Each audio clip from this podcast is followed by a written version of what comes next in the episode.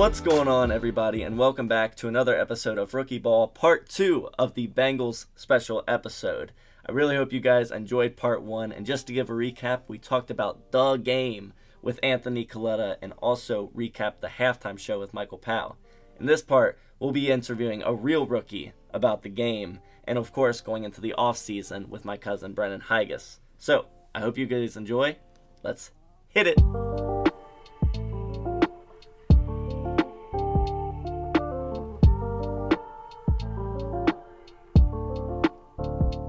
So we have a very special returning guest here today. Jacob, he's back. Introduce yourself. Hi, everyone. For people who don't remember me, my name is Jacob, as stated Hi, Phoenix. Jacob also helped us predict the Oscar, uh, some of the nominations that came out a week ago. He's back because Jacob watched his first official Super Bowl on Sunday. Jacob, are you glad you did it? You glad you got out of the way? No. No, really? Was it because of the result or just not what you expected it to be? I mean, I think because of the result. Yeah. I wonder. I, um, you know, I'll say yes. I'll say yes. Okay. I- it just it sucked. it's, well, it's- yeah. Well, obviously you were in a room of Bengals fans, so maybe not the the side you want to see at the end. yeah. Yeah, the the upset, the tears, the anger, the shock, uh, mostly all from me. but you know that's how it goes in the NFL. You have a losing side and you have a winning side, and you have a 50-50 shot. I had fun in the first half. The first half was very fun. There was a little boost that they had going. Now, I gotta ask, as I said in the intro, we have a real rookie coming in, and that is because we embrace everybody the non sports watchers, the intense sports watchers, everybody, people that just watch it for the halftime show. We embrace everybody here at Rookie Ball. And so I gotta know what was some of your favorite moments of the game? Did you have a big moment where you're like, okay, this is intense, this is awesome? Uh, the second touchdown from the Bengals, the mask grab. one. Yeah, the one where he grabbed it. Okay, T. Higgins face mask Jalen Ramsey, threw him to the ground, ran for a touchdown, no call, touchdown Bengals. Now, a lot of people are saying that that was a face mask. Do you think it was a face mask? absolutely. Yeah, he grabbed him. Anybody who says that's not a penalty, even if it says it in the books or anywhere, that's a penalty. Now, Jacob, with all the interviews, and I actually have done this, I just kind of let them say what they want to say at the beginning. Say, like, anything that's on the top of their mind about the topic that I'm talking to them about. So, you saw a Super Bowl for the first time. What's the first things that come to your mind? Bars. Um, my overall thoughts on having to watch the Super Bowl um, was again first half really great, had fun, energy was good, and this specifically that last quarter. Um, actually, no, just the the second half of the game was excruciating, because in the third quarter we were just waiting for anyone to do anything and you know bengals were up i was hoping just nothing would happen. Like nothing. Because if something happened it was over. And then in quarter four something happened. Um, and yeah especially with the narrative about the bengals uh, always having like a comeback in the second half of the game it was weird to watch the rams have the bengals moment. Even though the rams throughout the season weren't seen as an underdog it because they were down in the first half, it allowed them to take that narrative that belonged to the Bengals and just kind of pissed me off. Mm-hmm. Um, Well, because we saw the the first half ended with 13-10 Rams, and we thought we were gonna see, even though three points is not a huge deficit, we thought we were gonna see another Bengals uh, comeback, and we did. They came out and they got up to like 21 points. It was 21 to 13. It was looking pretty good. It looked like we were just gonna dominate the second half, but yeah, like you said, they had a Bengals moment uh, in a little more of an even epic way, honestly because it's the last drive of the game. You know, the Bengals are only going to have one more chance after this.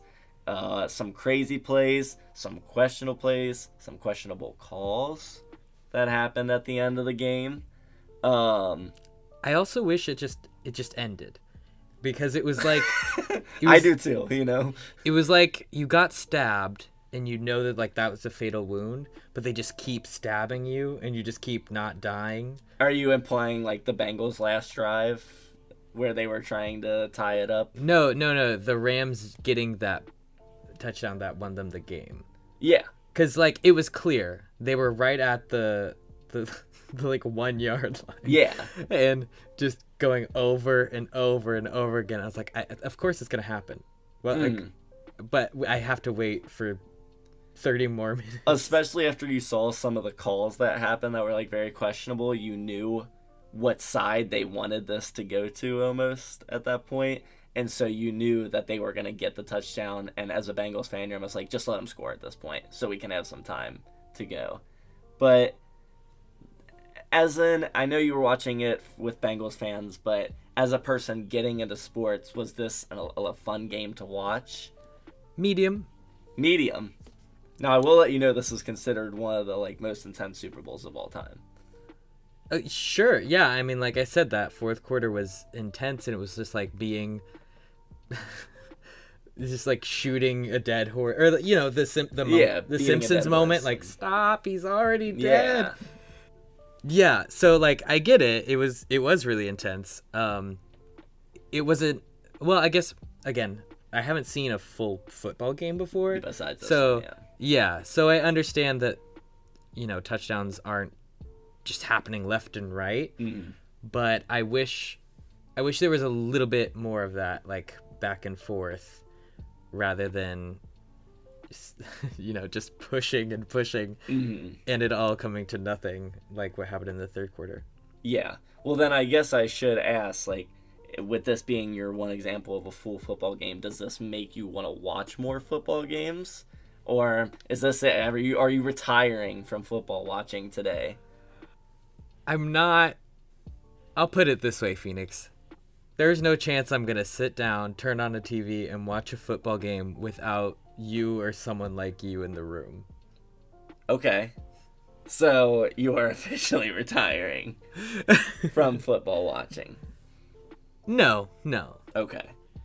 Well, you know, obviously, if you don't have the intentions or the want to watch a football game, you can always come on here every Tuesday and Friday and hear the results of them Exactly. I'll be I'll be listening every Tuesday and Friday. At 6 p.m. Central Time. Yes. Um and I mean there's a good chance I'm going to have to watch another football game. Well, yeah, most likely with the way the Bengals are trending towards a, a Super Bowl team almost every year, uh, I'm assuming you will most likely be seeing be seeing a lot of Bengals games. That is not a sentence you could catch yourself saying 2 minutes after the Super Bowl ended. What? that the the Bengals are Well, a contender, oh, not they're- like they're making it the Super Bowl every know, I year. know, a, a contender I know that's to that's possibly make it. Uh, that's not a sentence you could have said since. Uh, it's not a sentence you could have said 6 months ago. I don't think you could have said it 30 years ago. I don't think you could have said it in a 30 year span that the Bengals are a Super Bowl contender. They've made the playoffs, haven't won a playoff game since the 90s. Um, until now, 2022, won a playoff game. I will say uh I I, I followed Joe Burrow on Twitter. He's a, so I I definitely think it the game endeared me to him yeah.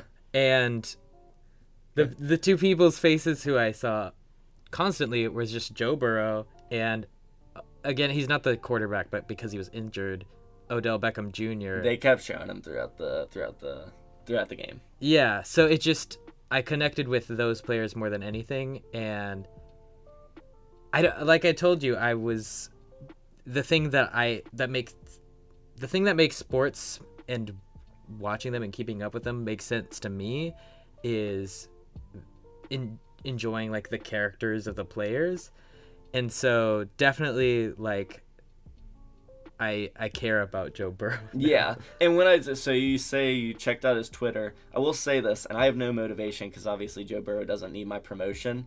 It whether you're a sports goer or not, like check out his Twitter. He's actually really funny, um, especially when he's like back in high school. He would just tweet the most random stuff, uh, he has a little tweet that just says "I love the Science Channel," uh, which just like I don't. It has no explanation or no context or all. He just says that randomly.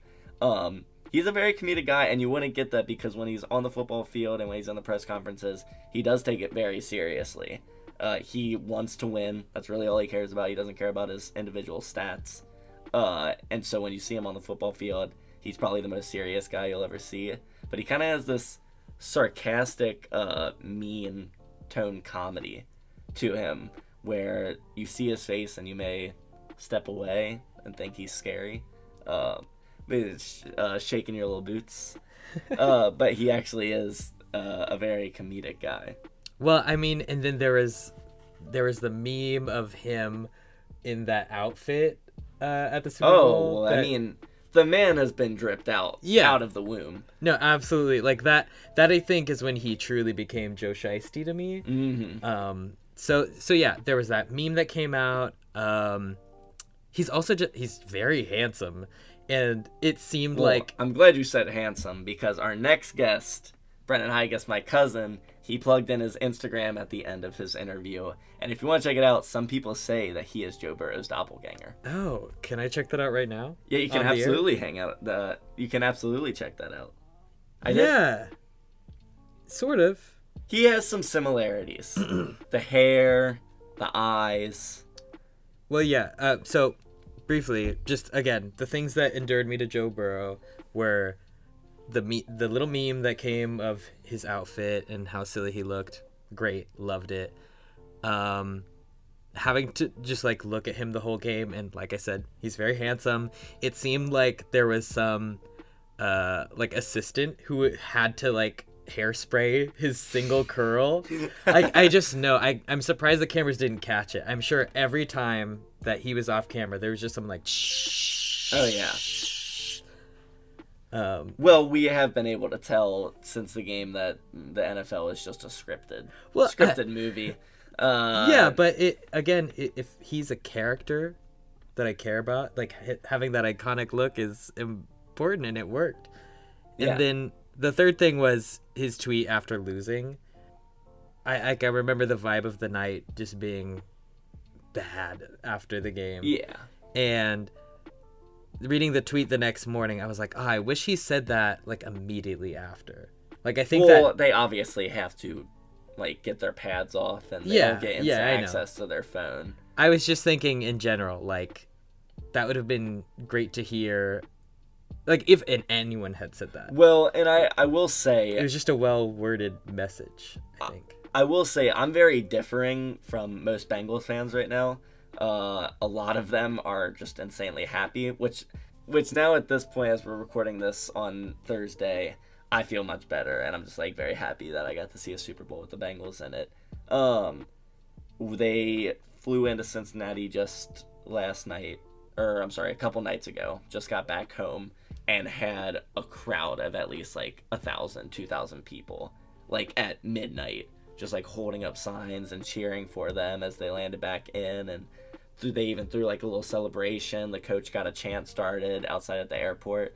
So it has been a really sweet moment uh, of all the fans kind of backing up that they're still super happy for all the players. Uh, yeah it was i again the vibe of the party very different from the vibe Mm. of bengals twitter afterwards it, it's like it's like their rocky moment like rocky Mm. doesn't you know ultimately win the fight at the end of that movie but you know they just put up such a great challenge in the first place yeah. and then the fact that they were even there at all was cool Well, it's a it's a really nice uh, difference. I've been doing a lot of comparisons lately to the 2015 Carolina Panthers. Uh, the 2015 Carolina Panthers only had one loss the entire regular season. They were Super Bowl favorites. They made it there. Carolina is not known to make the Super Bowl very often. I think that might have been their first time. Don't quote me on that. Uh, and they made it. They lost pretty badly. Um, kind of was a big upset. And after the game, their their fans kind of like put them down. Basically, it was like super disappointed that they didn't win. Uh, the quarterback, the big difference that I've seen so far is their quarterback got really down on themselves. Like, didn't think they were good enough. Uh, didn't talk during the press conference, didn't go on Twitter the next day at all. Just completely kind of left, and he's never been the same since. He's he's a very average starting quarterback in the league, uh, uh, probably bottom tier at this point.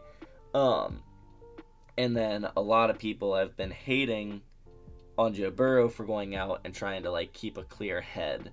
Uh, right after, right after Super Bowl, I told you he went to a Kid Cudi concert uh, and just kind of celebrated there. Got dogged on it a lot, which I talked about it with Anthony uh, earlier on part one. But it really hurts a player mentally if they don't have people backing them, uh, and also if they don't help themselves. You can tell with the Carolina Panthers quarterback Cam Newton, uh, just kind of fell off after that point because not only did he have no support around him, he didn't have support in himself. To whereas I see with Joe Burrow, he has support around him with his teammates, with his fans, with his coaches, and he has complete confidence in himself that he can still be good and lead a team to the Super Bowl. So I just when I compare those two teams because they have a lot of similarities in a way, a very exciting young quarterback, very exciting young team that can be really good, and the Carolina Panthers immediately just fell off. And so I need to see a big significant difference in the Bengals. I definitely think Joe Burrow could be like a, a sports celebrity after this though. Oh yeah. Like I think just the nation seeing Well, Joe he's America's Shiesty. sweetheart, you know what I mean? and again, he's handsome, he's got a look, you get personality and he won uh, comeback of the year, comeback player of the year award. He's won the Heisman. He's a college national champion. He's now a Super Bowl player, no winner, but yeah. hopefully one day. I think I think he'll be a, a name. He'll be a name to remember for sure, and I think uh, a lot of people have talked about how this team may be forgotten in history because it didn't win the Super Bowl. Um, and you know, I always tell my audience when I'm being biased and when I'm not being, and I am biased sometimes, but I truly think this is a team that needs to get remembered in history. Uh, you know, if you don't follow sports, the Bengals were projected to be 3 and 14 this season, do nothing, get a top pick, and just start for next year. Um, but they made the Super Bowl. They have one of the most memorable characters uh, in a story, basically. Joe Burrow was just this miracle that came out of nowhere. Ja'Marr Chase's career so far has just been a movie.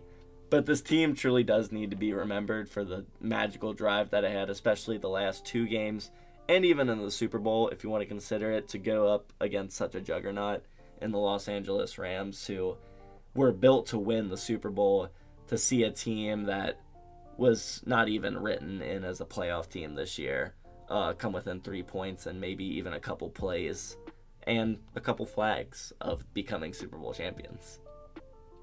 Before the game, I thought the most interesting commentary I would have would be on the halftime show because I've yeah, at least watched those. I had a person who came in that specifically said they wanted to be like an expert on that because they're a big music head.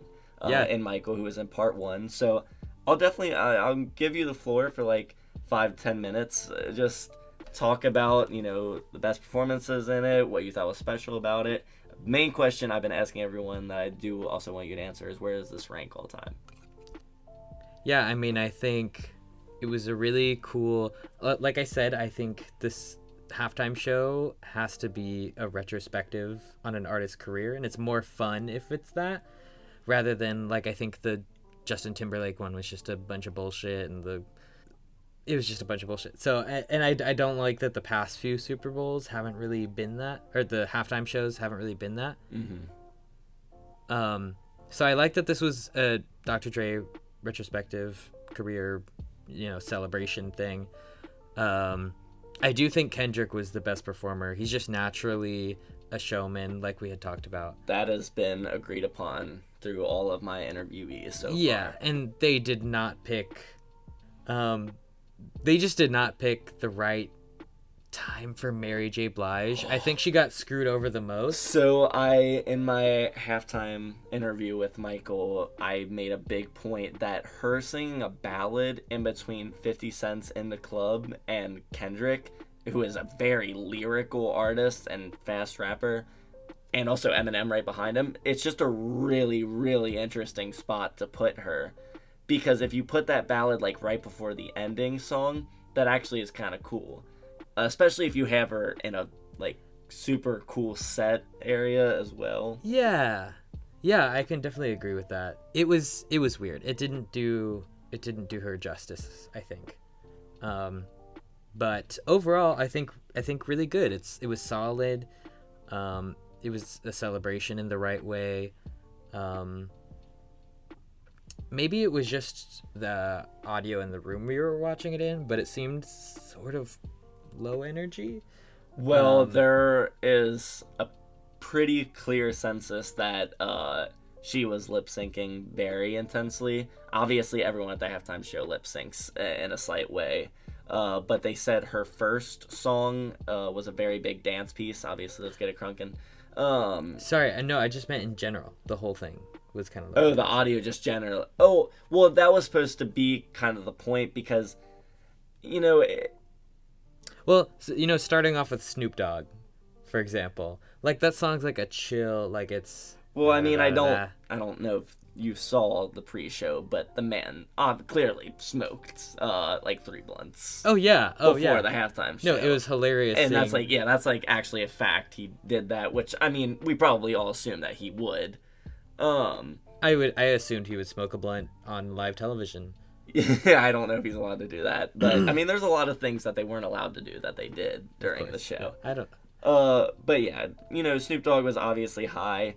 Dre is kind of out of the prime of being able to do the really intense physical shows. Uh, I felt like Kendrick's was very high energy. Yes. Um, his sorry, his was the moment that was like electrical. That Yeah. was the one section that I like felt it. I was like, oh, this is big. And This then- Super Bowl. Eminem felt about as electric as he could be because rap is very electric, but when you do it with his style, it's not the most like dancey, you know, like grooving music. It's really like supposed to be intense, hard hitting, lyrical. Uh, so I don't know if you can go like too crazy on the intensity. I'll I'll put it this way, like Eminem at the Oscars a couple years ago, I think with the same song. Yeah, lose yourself, Um, yeah, no, lose yourself. which is an Oscar winner. Yeah, but he didn't he didn't get to perform at his own ceremony when he won. Well, yeah. So So, yeah, if you don't know the story, Eminem uh, was like 100% sure he wasn't gonna win the Oscar, so he stayed home and slept, uh, and won the award, Yeah. and he was not there to get it. Well, anyway, I think that his Oscars performance was great. Um, and it worked really well because he's performing to like a specific audience. And the Super Bowl, again, It's a whole different Like- vibe. it's a huge stadium. Yeah. And yeah. So overall, not like my favorite. It was it was very good. Okay, so what I want you to do is I want you to rank the six artists Okay. on how well they did, and then rank. We've been doing it in two categories. We rank it based on performance, and then we ranked it based off message. the ranking of the artist kendrick one uh 50 cent two just because him upside down that was just hilarious and everyone was excited to hear that song um mary j blige three even though Mm. even though i th- i think she was done. Hot done take. i think she was done dirty Hot take alert. i just already really like her so Okay, that's I was fair. I was Lose Yourself is a great song. I've heard it a billion times. I was I was more excited to hear her than Eminem. I gotta say, I'm surprised on how low you're putting him on this one.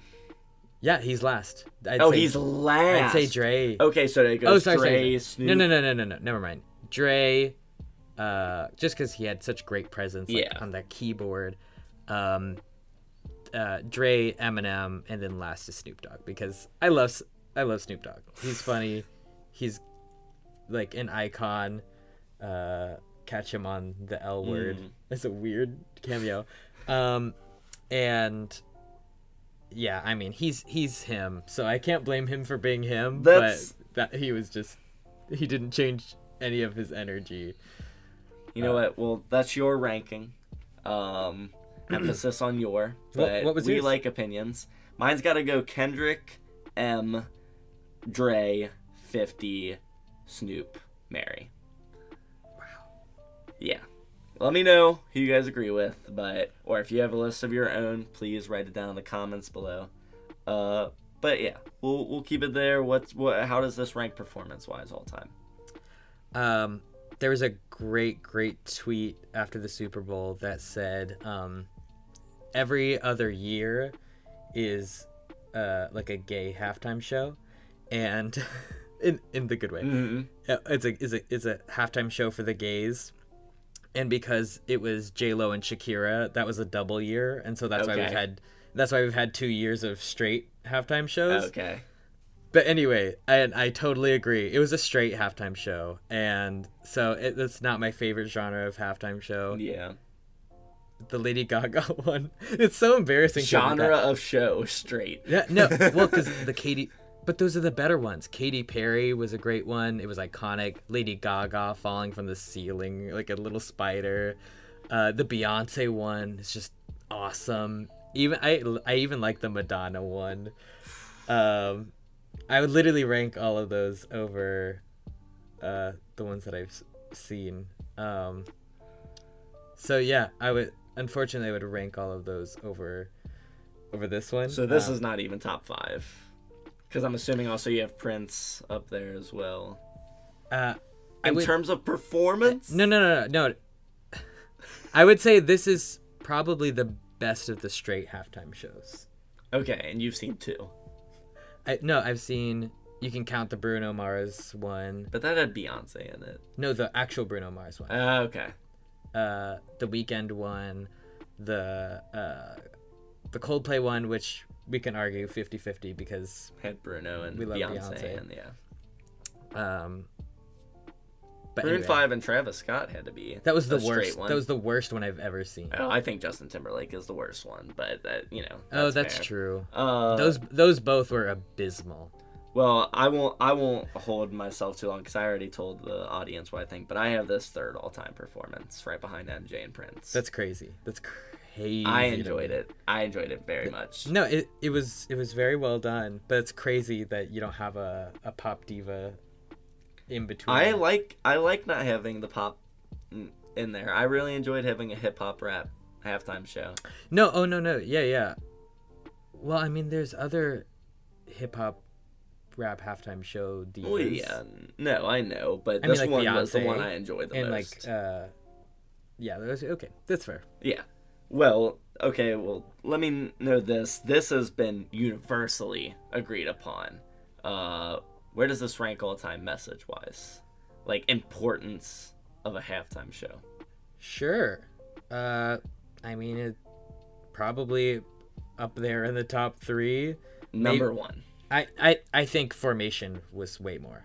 Really? I think Beyonce's the the like Black Panther outfit that was in like her you know in the Lemonade era where she was touring with such a strong message and would slip in opportunities to bring up um, people who were shot by the police, and I I think like there was that whole vibe around her with that, especially Formation, like what that song is about and represents in the music video.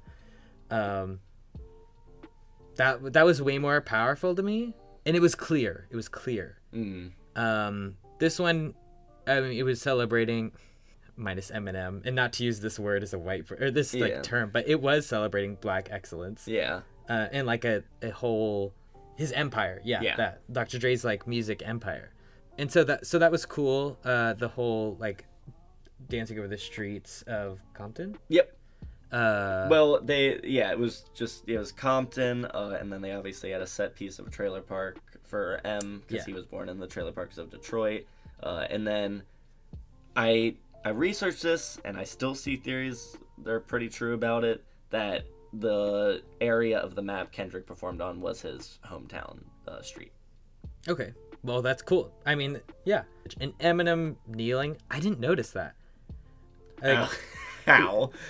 like during the performance. oh my! Yeah, he's he kneeled there for about like fifty okay, seconds. okay. Well, let me explain. Like I, I so I remember him like kneel. I didn't think it was supposed to be. It's about- supposed to be a half and half. It's supposed to be for Tupac and for BLM.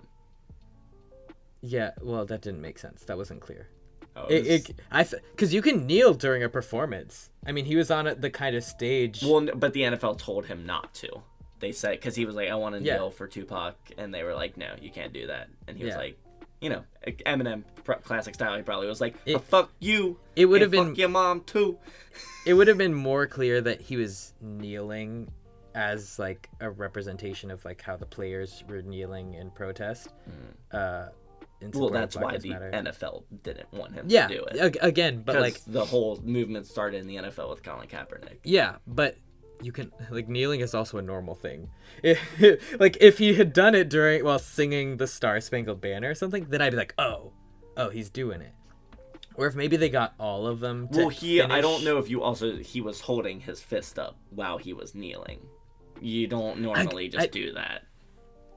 You not- don't normally kneel down with one knee and put your hand up in a fist and keep it hold it there. You're not even like rocking or anything. Okay, You were okay. just holding it Yeah. and he held it for like 45 50 seconds. Okay, maybe maybe it just In the middle of the screen. okay. I maybe it just totally totally flew over my head. But I again, I don't know, like I like at a he's he was on top of something and there was stuff below him, like the Mhm. cameras too. Well, Dre So- was playing the piano transitioning into the last song. Okay, well, I'm dumb. I'm just I'm just dumb. That's no, I know.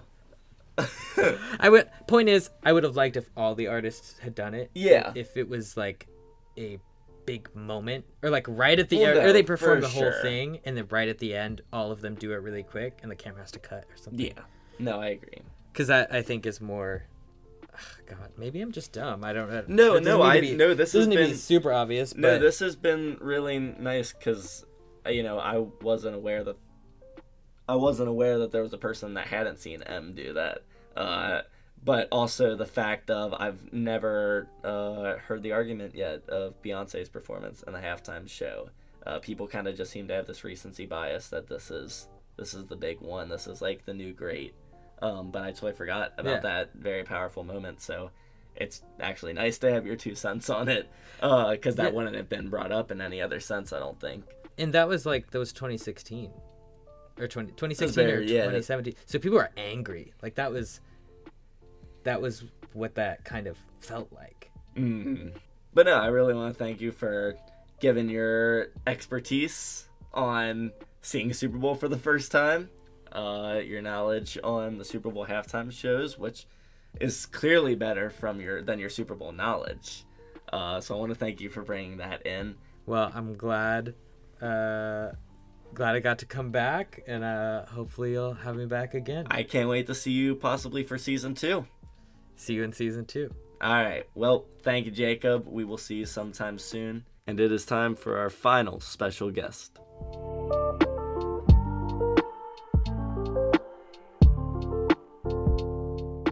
Welcome back, everybody, to Rookie Ball. This is part two of the Bengals. So, as I had stated In at part the one, beginning we of part one, the game that yes, just happened on Sunday, very and also talked the about the Bengals lost the halftime show. Bowl. But now I am But joined by the a of cousin, day, but I also like my to think of team, him as a friend of mine, Brennan of Haigis. my life, every day uh, is season on the podcast on, today hello, off-season. hello.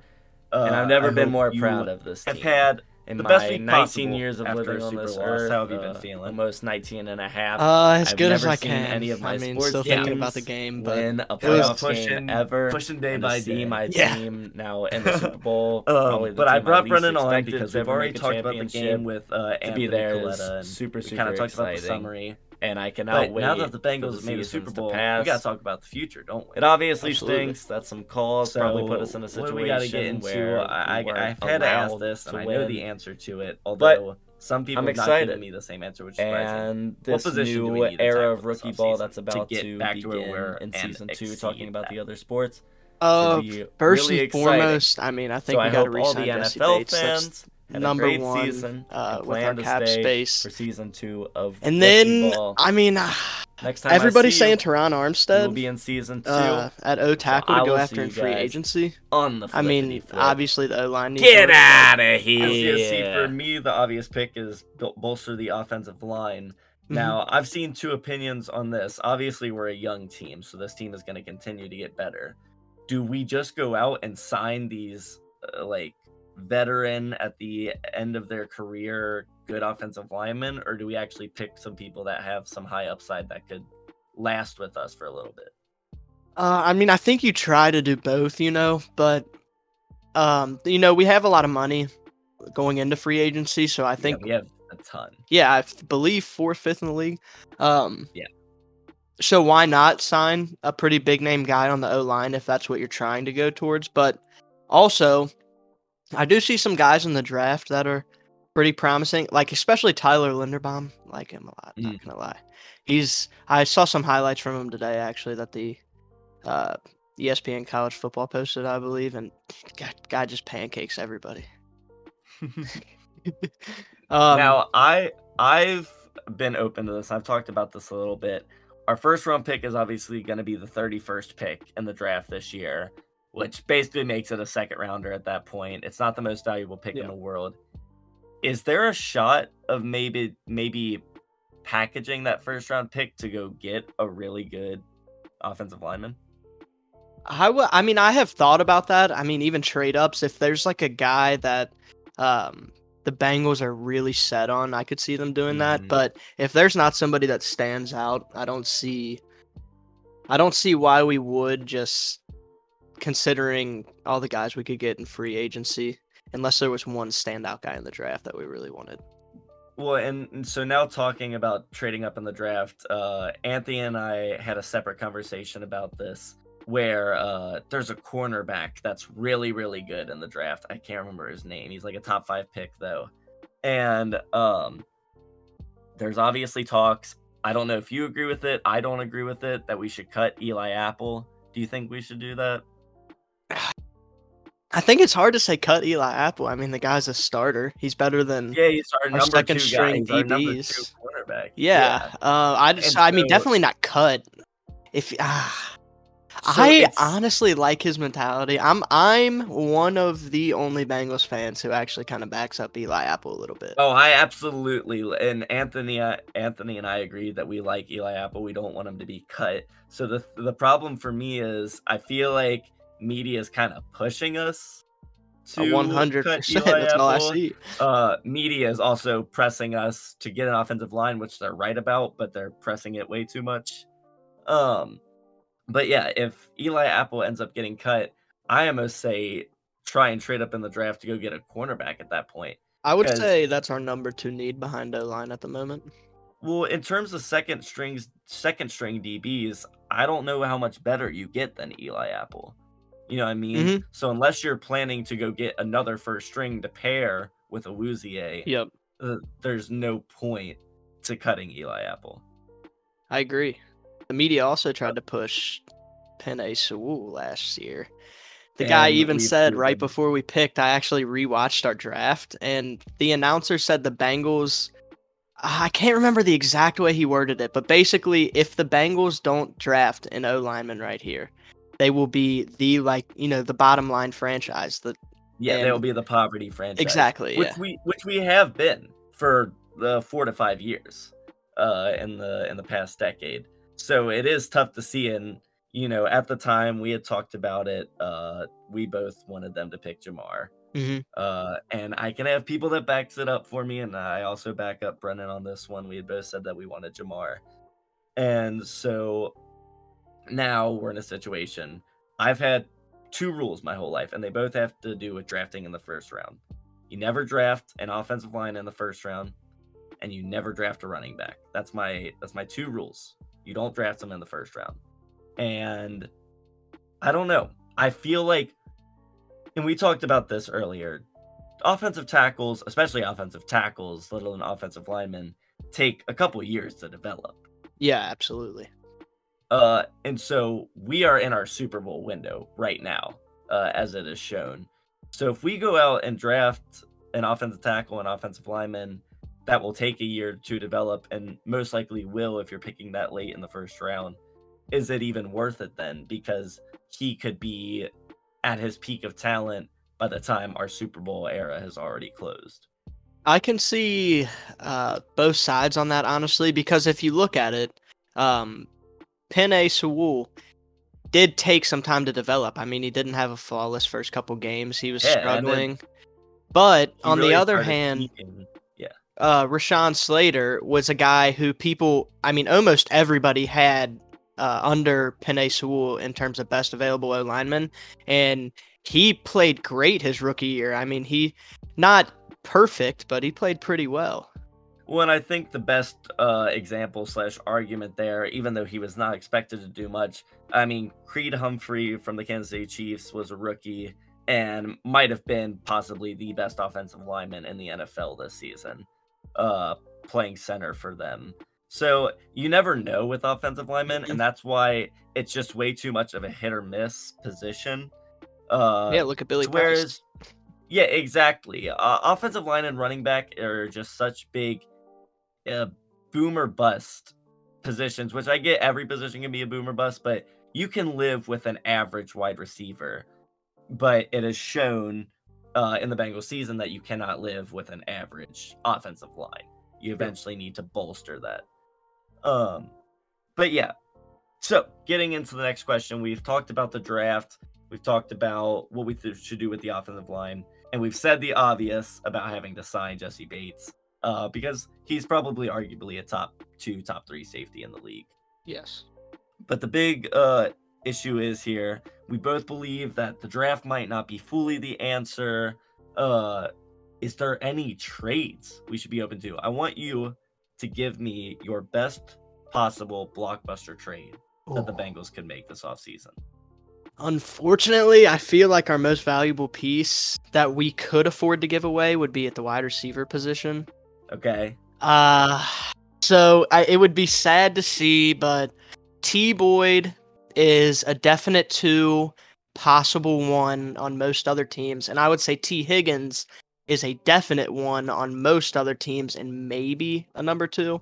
And if we were gonna trade away a position to get a a good O lineman, maybe with some picks on the back end of it, I would say it would be in the uh, wide receiver position. See, because so uh, we talked, me and Anthony talked about this separately on our own. Uh, he's not the best trade guy in the world. His first initial offer was Joe Mixon and a fourth round pick for Quenton Nelson and a third round pick. um, which you know is not the greatest thing in the world. Um, but you talked about the one position where we can let go of some people is at wide receiver. What if I told you my blockbuster trade involved getting another one? And Ooh. I'm talking about reuniting the LSU boys. Oh man, don't say that because once Jay Jetta's contract's up, he's taking a pay cut to come to Cincinnati. I'm genuinely telling you, I love Tyler Boyd with all my heart. You know, every time we go to a Bengals game, I tell you he's gonna go off. I root for Tyler mm-hmm. Boyd like hell. But you're telling me if we had the chance to trade Tyler Boyd and maybe second to fourth, somewhere in between there, round pick, or maybe our first round pick this year, and get Justin Jefferson back with Ja'Marr Chase, and to have Tee Higgins as your number three. Oh, I mean, I would love to see it, but that'd be the most. And obviously, I'm not saying that we shouldn't trade for offensive linemen. I say we go do that in free agency to have that trio of wide receivers because Incredible. if Justin Jefferson came over here in free agency, that's just overload because then you're never really going to use Tyler Boyd. Yeah. Um, and then he's just kind of sitting on the bench as a possible number two and even uh, rarely a number one on other teams. To see him sitting on the bench for most plays would be uh, really depressing, honestly. Yeah. But I'm just saying, I think it would be really cool to see Justin Jefferson on the Bengals. He kind of upset me because I knew we were thinking about getting Ja'Marr Chase. I was like, dang, who knew his teammate was also that good? Um, but now kind of watching him this season and seeing how much he truly is showing that he wants to play for the Bengals, I wouldn't be too upset at the reunite uh reuniting there. I hope it happens. I I don't know when his rookie year um contract would be up if they have him for four or five, but I would love to see him come to the Bengals if when he becomes a free agent, if that's possible. Yeah, no doubt. Well, so bringing in a player is one thing, letting go a player is another. If you could cut one starter from the Bengals lineup right now, who's going? Cuts. I would say I would say our Super Bowl lineup. Okay. Uh, who who would you get rid of? Uh, yeah, I think I would have to go Hakeem Adeniji, but uh, I feel like we could develop him. Maybe Trey Hopkins because he's an average O lineman who's actually getting older and degressing. I was gonna say probably Trey Hopkins. The only thing that made me stay away from the first guy you talked about was until the last play, Aaron Donald really didn't do much. And I get he got like double team and triple team the whole game. Yeah. But if you're able to double team and still stop Aaron Donald, that's actually kind of impressive. Uh that's how good he is. Um but I don't know. I watched the game and I, I saw him stopping, but then yeah, every time uh Trey Hopkins was on him, he just flew right past him. yeah. So that's where I saw it. But all right, maybe maybe to push away, what non-offensive lineman would you cut then? Just to make it interesting. Has to be a starter. Has to be a starter. What non-offensive lineman would you cut? Just to make it interesting. Hmm. All right, you might have to give me a sec on this. Yeah, take all the time you need. Oh, that's tough. That is tough. I mean, I can't say I'm trying to think defense because I really like our offense, regardless of the O line. Yeah, I think outside of O line, there's nobody that you I would feel comfortable cutting. I hate to say Eli Apple, but that's probably who I would have to pick. Ah, but I don't want to pick him. I, I would, yeah, probably Eli Apple. I would say it would because man, I almost just I, I feel like it would be between him and Germaine Pratt. Oh man, I me. love Germaine Pratt. I, I love Germaine Pratt. Uh, my first thought after Eli Apple was Vonn Bell, but then I realized Vonn Bell's great. Uh, Yeah, I like. I would honestly say Eli Apple over Germaine Pratt, though, just because of age. Germaine Pratt's Mhm. much younger. He's also got way more upside, in my opinion. Eli Apple has been in the league for a while. Is probably not going to get any better. I think Germaine Pratt's got great, like, athletic build for a linebacker. He's going to be a great coverage linebacker for a while. Yeah. All right. So we've talked about sending people away. We've talked about getting rid of them completely. Now let's talk about the guys that we have there solid forever. And a lot of people have had trouble with this question when I asked them. So for the future of the Bengals, if you could invo- invest in a player's stock, like how good they can become, outside of Joe Burrow and Ja'Marr Chase, who would you invest in? Ah, I would love to say Germaine Pratt or Logan Wilson, honestly. I think both of them have some pretty good upside. Logan Wilson plays like a vet already, and he's only in his third year. Well, coming up on his third year. Um, Germaine Pratt, I mean, he was a fourth round pick um, that we've developed already pretty well. I think he can get a lot better. Ooh, okay, here we go. Joseph Ossai. I'll pick him just to be a little a little wild card. I think Okay. Joseph Ossai could become a very very good edge rusher, along with uh, Trey Hendrickson. So it, it's funny enough. The you are now the fourth person I've asked that question to, and I have still yet to hear even Tee Higgins' name come up. I think Tee Higgins is already a certified one receiver, so I'm just I wouldn't- saying, like, I don't know. I haven't I haven't heard his name come up one time. I haven't heard a Awuzie come up at all. This is the first time I've heard Logan Wilson. I think that's a great. I think that's a great pick. That's probably who I would go with. okay. Um, Logan Wilson. You know, what is he like? Four four years into the league. Uh, I believe this was his second full year because the year he was the Yeah. same draft as Burrow. So yeah, this would be his third year. uh second third full ye- like second full year and in, without a doubt when he was on the field which i know wasn't much this season uh he was 100% the best defensive player we had uh in terms of impact in terms of making the play so i think he only gets better from here especially since this was his first breakout year I really, I would also say DJ Reader, but he's already such a prominent D lineman. I wouldn't say stock wise he would get much better. That's what's Mm. just what I was thinking. Um, I think Tee Higgins, ah, he's already. I mean, I think he's a one receiver on all but a few teams in the NFL. Honestly, it's interesting to like invest in a player's stock because you did kind of make me think about it. If a player's already good, he's not going to rise, so it's not like you're getting much more va- profit off of it. Mhm. So yeah, you actually have to look at those players that like no one is thinking about. It is safe though. You invest in Joseph Ossai-Sack and and he doesn't play well, you're you're buying for cheap and then losing.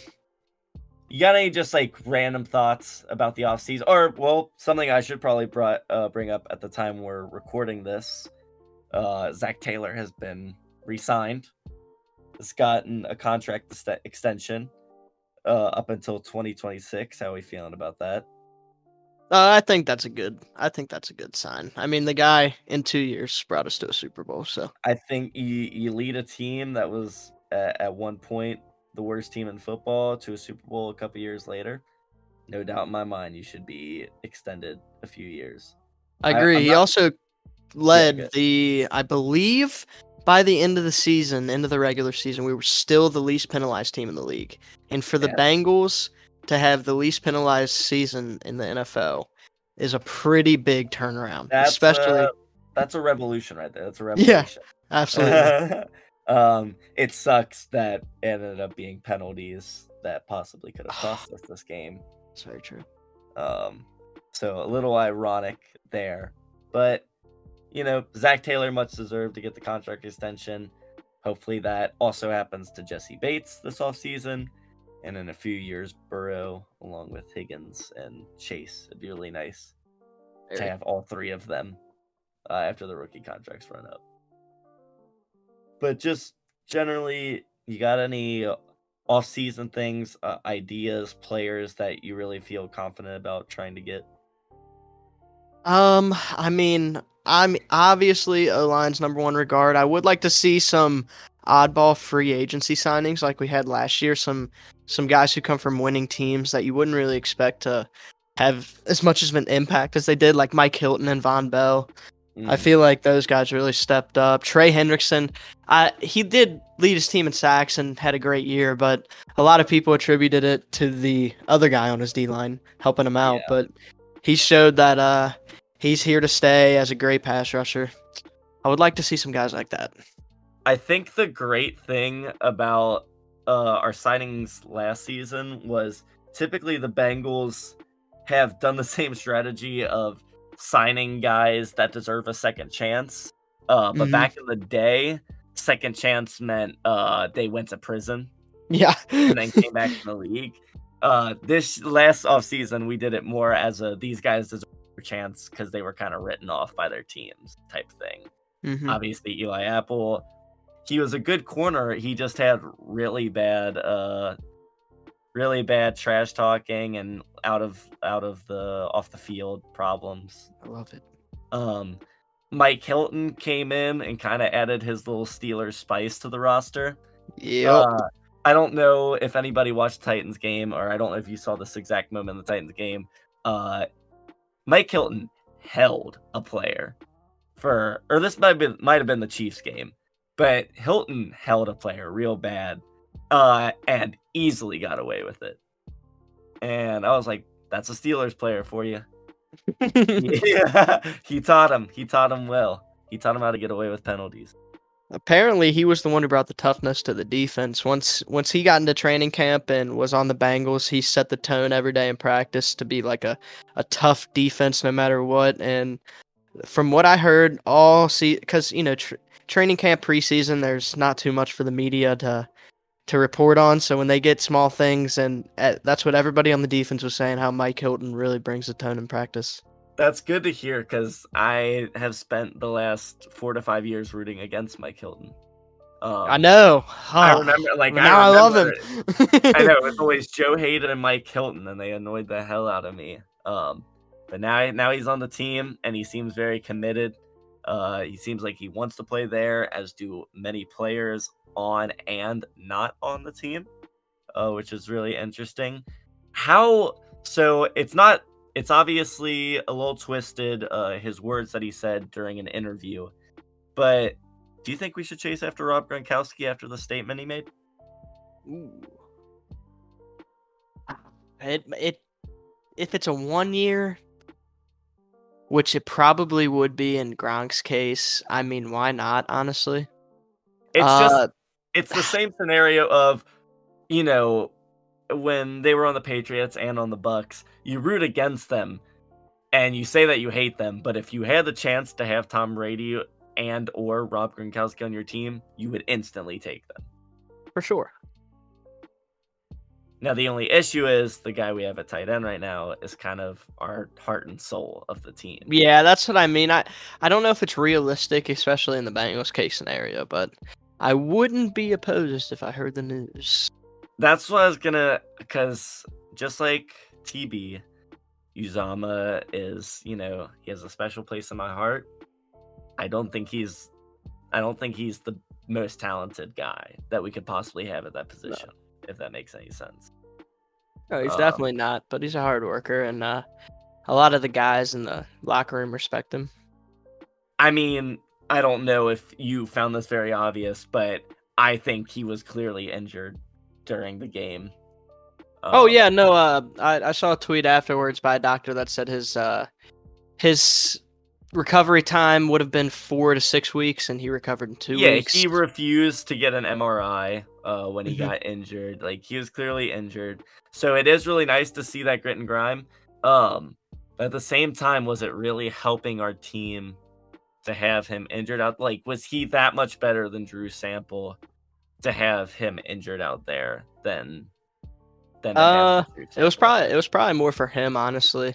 I under No. I understand that. I understand that. Um, but I mean, there was players on the Rams side that kind of had to watch the game happen and not be there.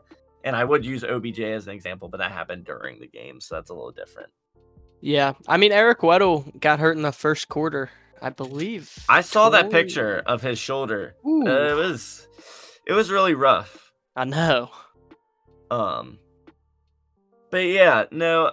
i- i- In terms of this offseason, like you said, with with Gronkowski, it's if if he truly wants to come here and like ask the Bengals to give him one year offer, I absolutely have no problem with CJ riding the bench for a year Mhm. uh, and seeing if adding Gronk. I mean, imagine if we grabbed Gronk and then traded for Jay Jettis. yeah, I mean we were on two tight end sets a lot. Well, uh, maybe yeah, not a lot, but more than other teams because we like to have that extra down lineman when we run the ball. Yeah, and and then you have two amazing tight ends. You know, if you do this dream scenario where we get Justin Jefferson, you have three legit number one receivers uh, on a single line. It'd be unstoppable. You just have to make sure that Joe Burrow is getting a line. Not to mention that you also have a top five running back right behind you. top four. Ah, huge. yeah.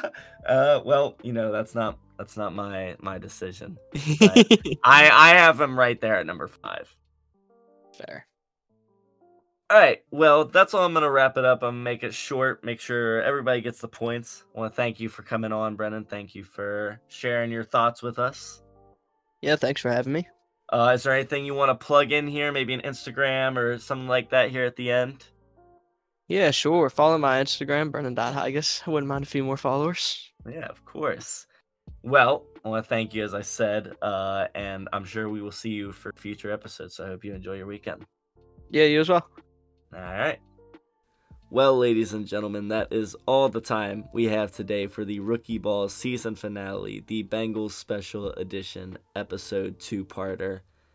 These two parts of an episode took a while to make, a while to edit, so I really hope you guys enjoyed it. I'm super proud of how it's turned out. Obviously, as I said before, I am upset that the Bengals did lose the Super Bowl, but I'm super proud of how far that team has come. And in my 19 and a half years of living, I've never gotten to see one of my teams win a playoff game, so it's very exciting. Yes, I may be upset, but as an NFL fan, I couldn't be more happy, and as a Bengals fan, I couldn't be more proud. And I want to thank you guys, whether you were NFL fans or not, for sitting through all of these talks of the NFL games. I really hope you guys are looking forward to season two when we get into a lot more sports, a lot more variety, and a lot more excitement.